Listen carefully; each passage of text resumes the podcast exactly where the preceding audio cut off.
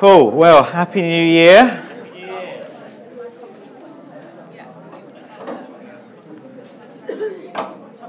Amongst uh, other things, while I've been off in the last few days, I've uh, celebrated uh, my half century. And, um, unfortunately, this is something that I am not, do not have in common with the English cricket team at the moment. Not many of them have celebrated half centuries. I, uh, I don't know if you know, but uh, Pete Williams, who quite often sits there at the front, he's, he's in Australia at the moment. It was one of his dreams was to go over and watch. Oh, bless him, to watch the test match. And so he's watched two of the tests, and boy, oh boy, you know, I felt really, really sorry for him. Uh, until at 2.30 in the morning on New Year's Day, I got a text from him uh, telling me that he was sitting on the beach in 30 degrees. and suddenly I felt slightly less sorry for him. And uh, I thought I was doing quite well at mastering envy, but I found that there was some envy burning deep in the coals of my heart. So, uh, yeah. Well, it's really good to be back. You know, I've visited a number of churches while I've been on sabbatical, which has been uh, fantastic. But I realized just being back today and just being back in worship here and with you guys that actually, you know, I feel a little bit like uh, Dorothy on um, The Wizard of Oz. You know, I should click my heels together and say, there's no place like home. Uh, because that's what it feels like. Uh, it does actually feel like that. And sometimes, you know, it probably takes us to go away from what's familiar for us to appreciate it. And, uh, and so I come back to, to this place, meeting in a canteen. And uh, I've been to some very big churches with very uh, impressive sound systems and loved worshipping there. But isn't it amazing that I can come back to you guys and just feel like I've come home? And I've probably worshipped in our corporate worship with more intimacy and sense of God's presence than I have in all those other places I've been. And I thank God for those places. I've loved being there. But isn't it something that when you come home to your family, it should tell us something about what the church is like and it's His gift to us. So, whenever you are feeling like, well, we're still a bit small and we're in a canteen and sometimes it still smells of Friday sprouts when you walk in, actually, do you know what? This is His gift to you. This church is His gift to us. So, let's be grateful. Okay, we're going to um, spend a bit of time over the next couple of weeks uh, looking at a period of history in the Old Testament with the people of Israel. And so I'm going to set you a bit of context and then uh, we'll read a bit from the Bible. And I want to leave a little bit of time at the end for us to pray. You know, a number of churches will, over New Year, do these things called watch night services. And it's a bit difficult for us to do that at the moment. Um, but uh, this is a good moment for us just to pray for the new into the new year, and so uh, I'm not going to speak for a hugely long time. I've got my uh, phone in front of me so I can keep checking the time, so that I can leave enough time for us to pray before we go home today. It would be a good thing for us to do. So the part of church of the, of the life of the people of Israel that I want us to just have a little bit of a look at is when they come back from exile in Babylon. So, what's happened is that over many years, basically since, really since King David and King Solomon, the history of the people of Israel has been like this. You read through the book of Kings and the books of Chronicles, and you read about all these kings, and you'll read one of them where it says, And he did evil in the sight of the Lord, and you get to the next one, and it says, He, he did well in the sight of the Lord, and you think, Okay, we're on an upper here, and you turn the page to the next chapter, and the next king comes through, and he did evil in the sight of the Lord again, and the people have put up the Asherah poles, and they're into idolatry again, and it goes like this, it goes up and down until you get to the end of the book of 2 Chronicles and it says this The Lord, the God of their fathers, sent persistently to them by his messengers because he had compassion on his people and on his dwelling place. But they kept mocking the messengers of God, despising his words, and scoffing at his prophets until the wrath of the Lord rose against his people until there was no remedy. And that's the moment when God stirs up King Nebuchadnezzar of the Babylon Babylonian Empire and he comes and he takes the people of Israel into exile for between sort of 40 and 70 years. They're in exile. And then God stirs up things again in the nations, and the nation of Persia overtakes Babylon. And a guy called King Cyrus comes to power. And King Cyrus directs the people of Israel and their leaders to go back and to rebuild the temple. Because when Babylon had taken the Israelites into captivity, they had also destroyed the magnificent temple that Solomon had built and all of Jerusalem with it. And so the exiles are sent back, and they go back with expectation and anticipation. And it takes many months for them to travel from Babylon back to Jerusalem, and when they get there, they find it's in ruins. And yet they are filled with a sense of hope because God's with us. And so the first thing they do is they build the altar. They build the altar amongst the ruins, I guess, of the old temple, and they begin to worship and they begin to sacrifice again. And then they begin work on the foundations. And within a year or so, uh, a year to 18 months, from what we can tell from the Bible, the foundations are laid. But then huge opposition comes because while the Israelites have been in captivity in Babylon, many other nations have started to encroach upon the promised land. And so it's no longer just their land anymore. There are outsiders, there are other settlers in the area. And they start to oppose and bring opposition. And so the work stops. And the work on the foundations of the temple stops. The foundations, it's, it, we read that they're pretty much laid by the sound of it, but the work stops because of opposition. And it stops for 15 years. And this is where we are going to pick up the story. So, 15 years, the work has stopped, foundations are laid, the temple is still in ruins, but there are new foundations there. There is still an altar. And 15 years along the line, God sends into this situation two prophets, Zechariah and Haggai. And they begin to speak into the situation and bring the word of the Lord. And so we're going to read the first chapter of the book of Haggai together. I think it should come up on the screen for you. And uh, it's from the um, ESV version of the Bible. So, Haggai chapter 1. In the second year of Darius the king, so by now Cyrus has died, and Darius is the new king uh, in Persia of Persia. So in the second year of Darius the king, in the sixth month, on the first day of the month, the word of the Lord came by the hand of Haggai the prophet to Zerubbabel, the son of Shealtiel, governor of Judah, and to Joshua, the son of Jehozadak, the high priest. These two guys are the guys who are now leading the people of Israel. Thus says the Lord of hosts These people say the time has not yet come to rebuild the house of the Lord. Then the word of the Lord came to the hand of Haggai the prophet. Is it a time for you yourselves to dwell in your panelled houses while this house lies in ruins? Now, therefore, thus says the Lord of hosts consider your ways. You've sown much and harvested little. You eat, but you never have enough. You drink, but you never have your fill. You clothe yourselves, but no one is warm. And he who earns wages does so to put them into a bag with holes. Sound familiar?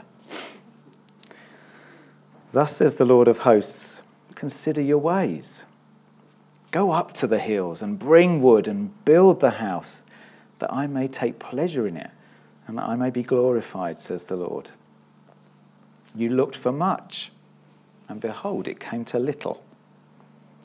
And when you brought it home, I blew it away. Why? declares the Lord of hosts, because of my house that lies in ruins, while each of you busies himself with his own house. Therefore, the heavens above you have withheld the dew, the earth has withheld its produce, and I have called for a drought on the land and the hills, on the grain, the new wine, the oil, and on what the ground brings forth, on man and beast, and on all their labours. Then Zerubbabel, the son of Shealtiel, and Joshua, the son of Jehozadak, the high priest, with all the remnant of the people, obeyed the voice of the Lord their God.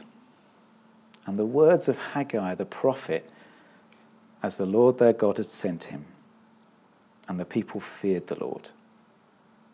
Then Haggai, the messenger of the Lord, spoke to the people with the Lord's message I am with you, declares the Lord.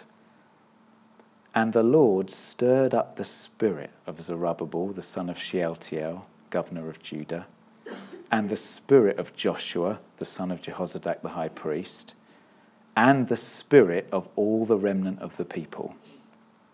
And they came and worked on the house of the Lord of hosts, their God, on the 24th day of the month, in the sixth month, in the second year of Darius the king. Let's pray together. Father, we thank you that you create moments for us. And we thank you that this is a moment as we enter another new year, as the old year passes, as the year turns. You, it's like you've created a moment for us again. And uh, we, we want to also come and to consider our ways at this moment that you've created for us. And so, Father, I ask that the eyes of our hearts might be enlightened, uh, so that we might hear you and see you, see things as they really are. Lord, we're aware that uh, what we can taste and touch and see is only a part of what reality is. When we know you, we, we see that there is more than just what's ahead of us. And we pray that you will help us to see it, to grasp it, to embrace it again, all that you have for us, all that you expect from us. And we ask it in Jesus' name. Amen.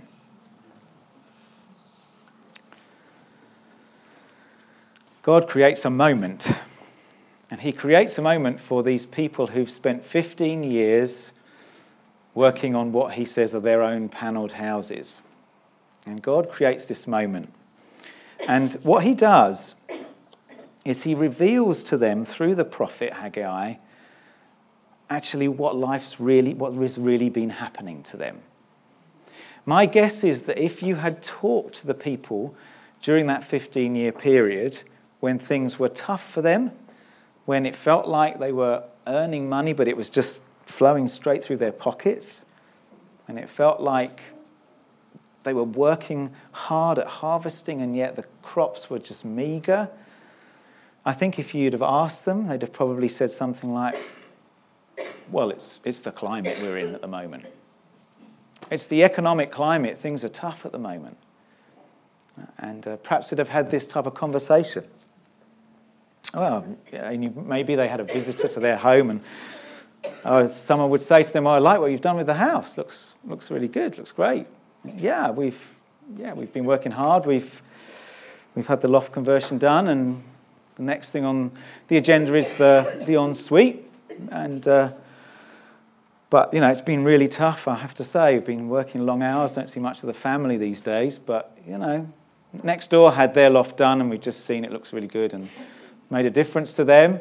So, uh, you know, we thought we'd, we'd go for it. Yeah, okay, no, it, looks good, it looks good. How, how things at the church? How things at the temple?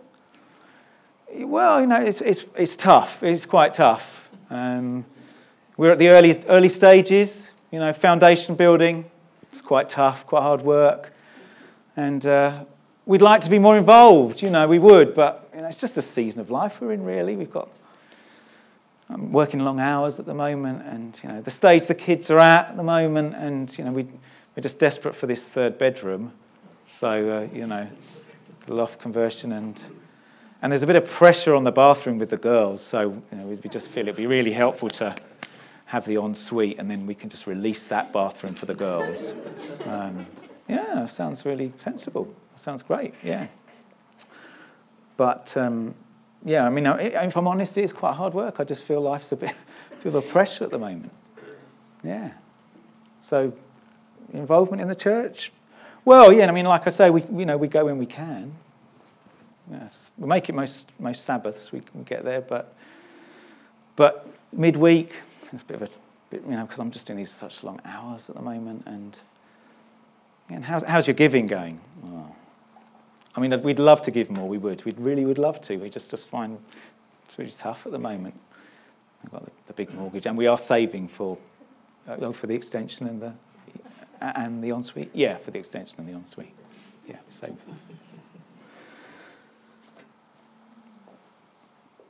Do, do you think at all this, the way you're feeling about life, about work, about feels like this, the money's going through your pocket. Do you think that's anything to do with your involvement in the temple church?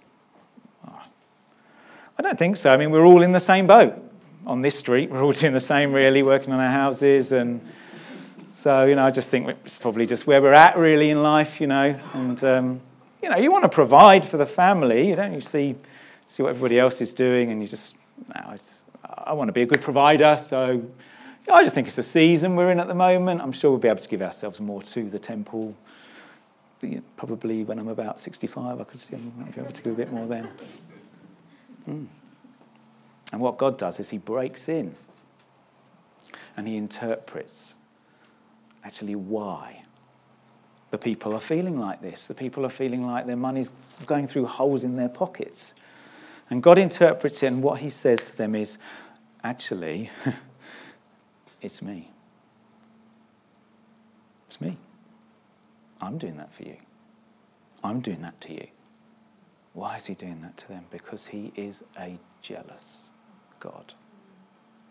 It says in Deuteronomy, uh, so eh, no, sorry, in Exodus it says one of God's names is jealous. He said, I, he says, my name is jealous.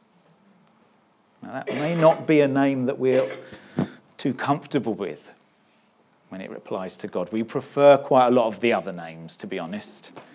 You know, God is love, God, my provider, God the Almighty. Emmanuel, God with us. We, we love loads of those other names. It was interesting, I was looking up on a website where someone had written all the names of God down and a big list of them. Fantastic Do you know they'd not put that one in? They'd not put jealous in. And yet the book of Exodus tells us that God says, My name is jealous. And when you look at the root of that word jealous in the Old Testament, it can also be interpreted as zealous. And some uh, interpreters of the Bible, some wordsmiths look at that word and think that the root might even be something to do with the colour red.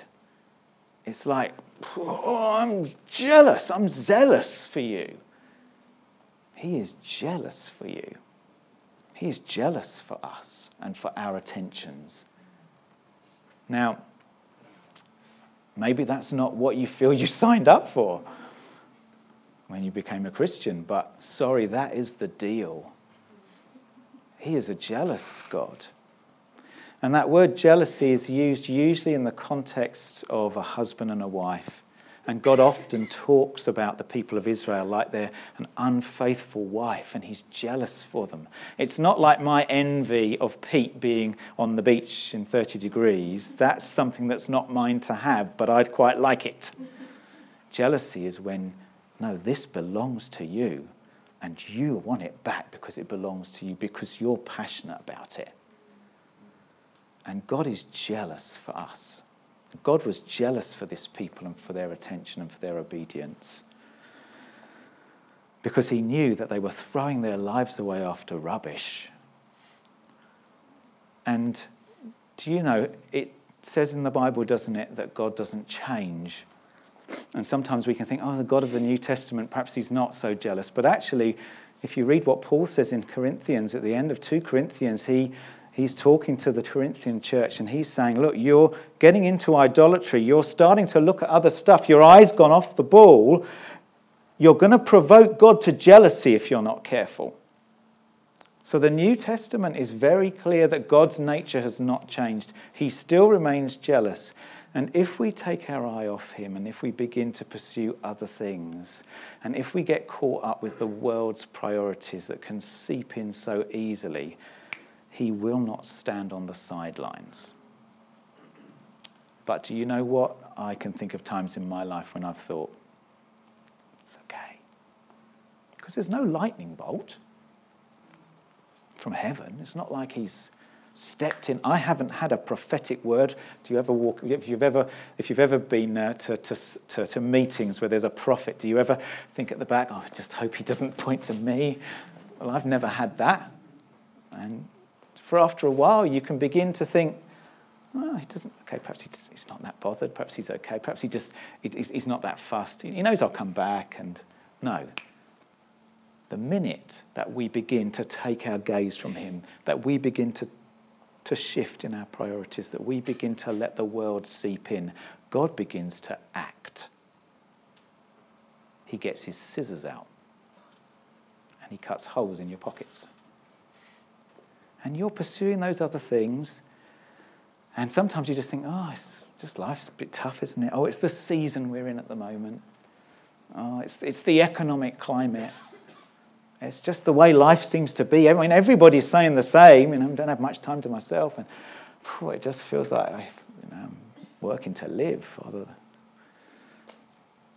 uh, you know, no. If that's how you feel, what's God saying? He says, "Consider your ways," because actually, it might be that God snipped your pockets. Why? Because He's jealous for you. He's jealous for you. He won't stand on the sidelines and allow you to waste the whole of your life running after that rubbish. He won't allow it. He is jealous. And what he will do is he will make life just feel like it's a little bit more hard work and I'm running after more stuff, but the money just seems to go through my pockets. He will bring dissatisfaction why? Well, because he doesn't like us, he doesn't love us, because, he, because he's annoyed with us, because he doesn't want us to have good things? No, because he wants us to have the best things and he won't have us go after mediocrity and he won't have us go after just what the world goes after. I'm reading a book at the moment by a guy called Randy Alcorn, so you can tell he must be American not many people in the UK have the first name Randy, do they? Um, but so he's an American writer, and he's written a classic called um, Money, Possessions, and Eternity. It's a great book, and I think Matt's, Matt's reading it at the moment, aren't you, as well, Matt? And uh, he gives just what I found a really helpful analogy and story. He says it's a bit like this. He says, he says in, the, in the American Civil War, when the southern states formed the Confederacy and broke away from the northern states, from the Union, because of the issue of slavery, when they broke away and the war of, of the war of the Civil War began, the American Civil War began, the Confederate states developed their own currency. And so they didn't use the, the, the, the northern dollar anymore, they developed their own currency. They started to use their own currency. If you had known that, that war, how that war was going to end, then actually all you would have done is you'd have acquired enough of that currency to keep you going through the war years. Because actually, the minute the war ended, that currency was not worth the paper it was written on. It was worthless. Totally worthless. If you'd had any sense, if you'd have known the outcome beforehand, you'd have stored up enough of that currency to live during those two, three years of the Civil War. But actually, you'd have been giving yourself to store up the currency of the North. And do you know what? We've got a bit of insider deep trading there. We've got a bit of an insider information. Because what Randy Alcorn says, that's a bit like how we should be in terms of where our treasure is.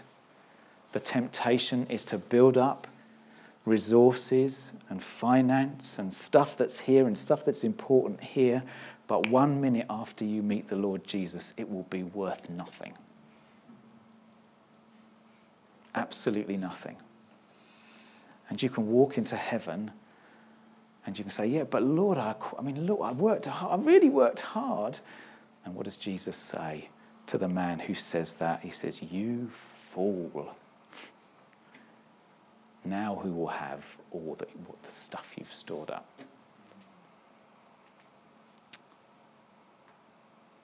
God says to us, Where your heart is, there your treasure is also. Where's your treasure? Where's our treasure? You know, this is another point when we can consider our ways. Now, it might be that you look back on last year and you think, well, by the grace of God, I think, do you know what? I, I think I, I, it's been okay. I feel like I've got my priorities a bit right. I, think I'm there. I think, yeah, I can always be better, but I just, I think, yeah, thank God. Well, this is a moment for us to consider our ways as we go into the next year and to ask Him, Lord, keep me focused like that. Or it might be that you look back and think, yeah, there's a few things where I've just I've felt my stuff slip. I've, I've gone to my panelled house. See, it wasn't that God didn't want them to have a house. There's two things in the statement where he talks to them. He says, What I've got against you is that you've got an adorned house, a panelled house.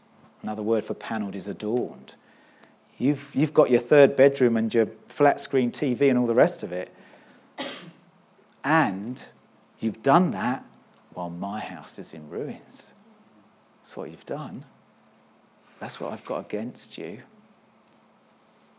God does, is not wanting us not to have stuff, but He wants us to view it with the right perspective. And He steps in. You know, when He steps in and points something out to us, when He shows how jealous He is for us, it is a wonderful, precious gift to us. It is. You think about how it might feel, you might think, oh, jealousy is just such an unpleasant word, really. But actually, if you're married, you want your partner to be jealous about you. You want them to be thinking, hang on a minute, she's spending a bit too long chatting to him in the corner over there, and they're looking a little bit too intimate for me. I'm on my way. That's what you want, isn't it? You don't want indifference. God is not indifferent to us, He is jealous for us. He is jealous for you. This year, He is jealous for you. And you cannot get away from that jealousy. You might try, there might not be a thunderbolt, but He will begin to frustrate you. He will begin to snip holes in your pockets he will make your efforts less fruitful than you wish they were. Why? Because He will get your attention and He will get you back. And the issue that is really at stake is how many of your years will you waste before you listen to His consider your ways? That's really the issue. Because He will have you back. But it's how much wasted time is there before I listen and I come back. Now, He is the God who restores the years the locusts have eaten. But I don't want to waste another year. I don't have so many of them left. I don't want to waste another year. You looked for much, and behold, it came to little. What does Jesus says? He says, You cannot serve two masters. You can't serve two masters. And as we go into this new year, let's pray that God helps us to just serve one master. Let's keep our eyes focused. Let's prioritize his church. Because the temple was the predecessor to the church. The temple was the place where God was worshipped. And it was the thing that marked the people out from any other people. Why? Because it marked the presence of God. It was where God was present. It marked his presence. You know, I've not been around for a while. And like I say, I've been to other churches and I've had my own personal private devotions with God. I pray I worship in the mornings and in the evenings before I go to bed. But just being here this morning, there was something oh, God, oh, yes, ah, I'm with my, I'm with, yeah, okay, I'm with your people. Is that just because it feels good to have company? Is that just because, oh, it's nice to sing with some other voices around you? No, it isn't. It's because this is where God decides He will be present. And if you decide not to be, then you will rob yourself and you will rob Him. Because this is where His presence is. You might not like it. You might prefer that it was just with you and him on your own, or just your selected one or two in your prayer group. There's nothing wrong with that. But actually, this, the church, is where he has determined to have his presence and where he has determined that he will be worshipped just like he was in the temple. And so we cannot afford to make a decision that the church is take it or leave it. He won't let you. He'll come after you. He'll cut holes in your pockets. He'll frustrate your plans because he's jealous for you. And he's jealous for the building of his church. He's jealous that you and you and you and I are together in this because that's how he's going to build the church. Where two or three are gathered, there I am in the midst. He's jealous for us this year. He is. Next week, we'll, we'll just take a look at how the people respond. And we'll take a look at how God responds. Because you know, when they come to their senses, He's full of great grace. This is a wonderful story of hope. You know that? Because we'll find out next week that what God does is when the people begin to listen he recommissions them again. He recommissions them again. Why is the temple so important? Well, let's look and see what it says.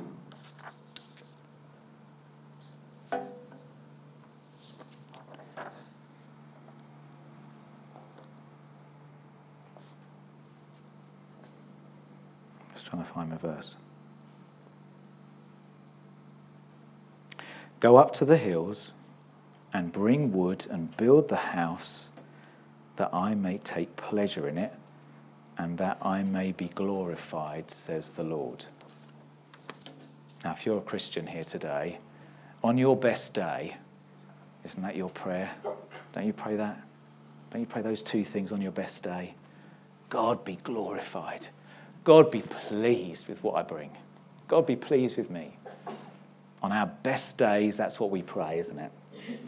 On those days when we're, we've really have cut off the rubbish, we've realized what's really important. For most Christians that I think I know, their real deep prayer is God, when it comes to me, be glorified. Don't know how, but be glorified. And take pleasure oh God, it would be great if I, if I could do some stuff for you and you look with and you and you say, Well done, son. I'm so pleased you take oh, I'd love it, Lord, if you take pleasure in me. You know, I think that's the deepest cry of Christian's heart, isn't it? That's why God wants the temple built. He says that I might have glory in it and that I might take pleasure in it. That's why he wants you to give yourself to building the church. That's why he doesn't want you to give yourselves to panelled houses.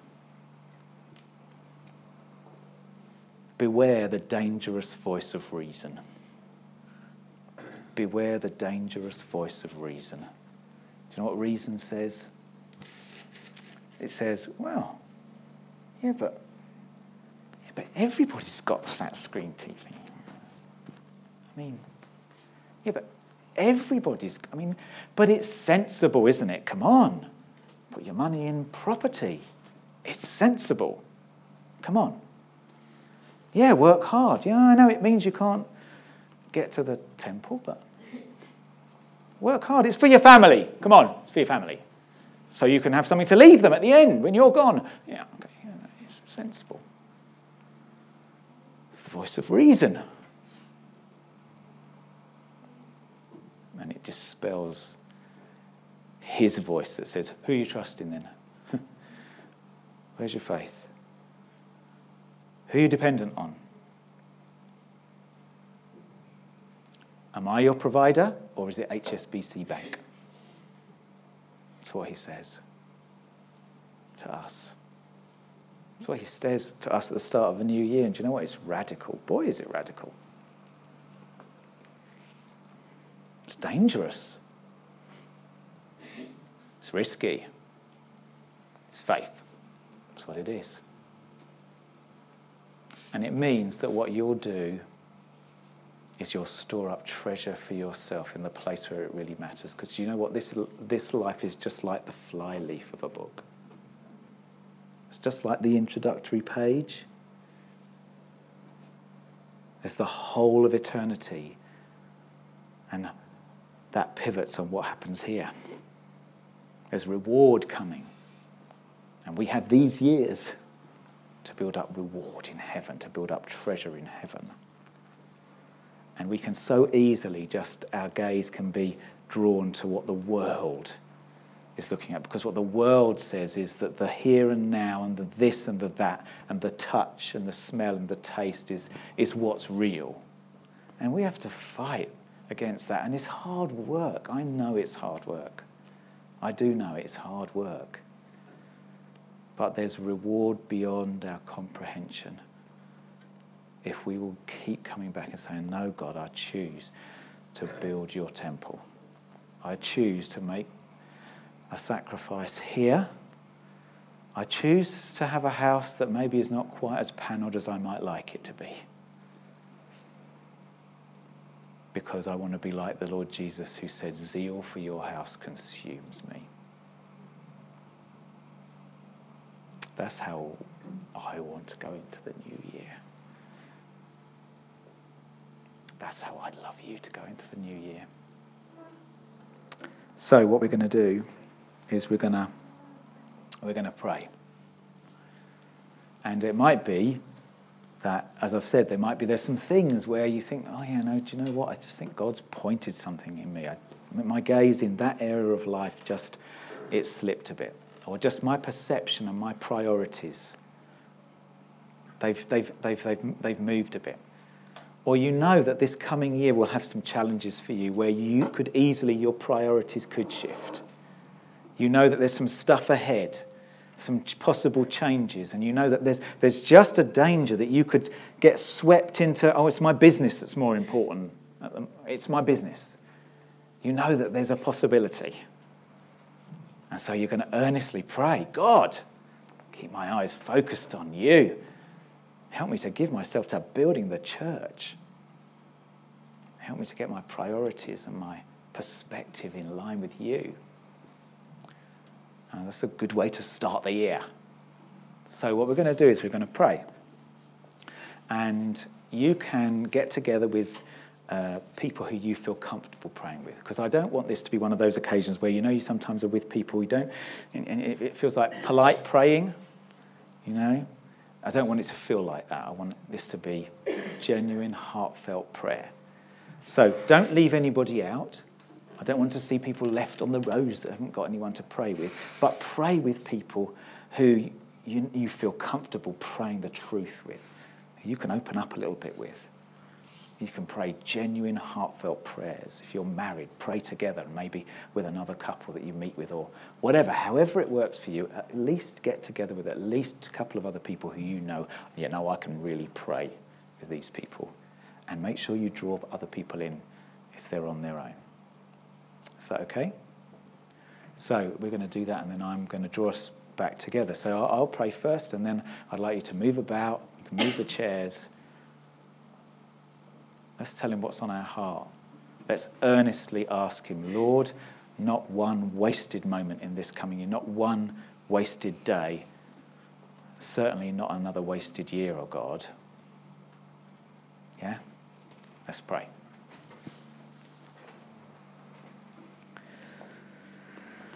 Oh, God, we are delighted that you are jealous for us. We are.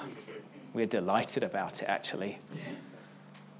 That you should chase after us, that you will not leave us to mediocrity, that once we are yours, the contract is signed, we belong, I am his and he is mine. What that means is that we can grab onto you and hold onto you whenever we want to. But it also means that you are jealous for us and will not let us go. Even if you have to make things deeply painful and uncomfortable to get our attention. And oh God, we, are so grateful that you are that jealous for us. You love us with such passion and zeal and intensity that you will not let us go. You will not let us give ourselves to another because we are yours. And we are grateful for that, oh God. Lord, we say to you with holy fear, continue to be jealous for us, oh God. Lord, if we begin to give ourselves to another God, whatever it is, Lord, we fearfully, humbly give you permission to snip our pockets and let the money run out and bring frustration to our plans until we come to the point where we consider our ways. Mm. But Lord, we would love even more than that for you not to have to do it. What we'd really love is that zeal for your house just consumes us and keeps consuming us. And we never go down that road where we leave your work undone. And you have to just show us again how jealous you are. Lord, we would much rather be zealous for your house and let that zeal consume us. So, we come into this new year, Lord, we're going to bring some stuff before you. We're going to pray with one another. And we ask that you'd hear our prayers. And that as a result of that, your temple would be built. We thank you for the foundations that are laid, but let us not fall into the temptation of abandoning the work just because the foundations are laid, just because it's become a little tough, just because it still feels like we're at such an early stage, just because this temple doesn't seem to look anything like some of the other temples we've been to. Let us not give up and abandon the work that you've called us to place our hands to. Lord, be glorified. We want you to take pleasure in your, in your house and to take pleasure in us and to be glorified in us, in this gathered ecclesia, this group, this church. Well, that's what we want. And we're going to ask you for that now. In Jesus' name. Amen. So,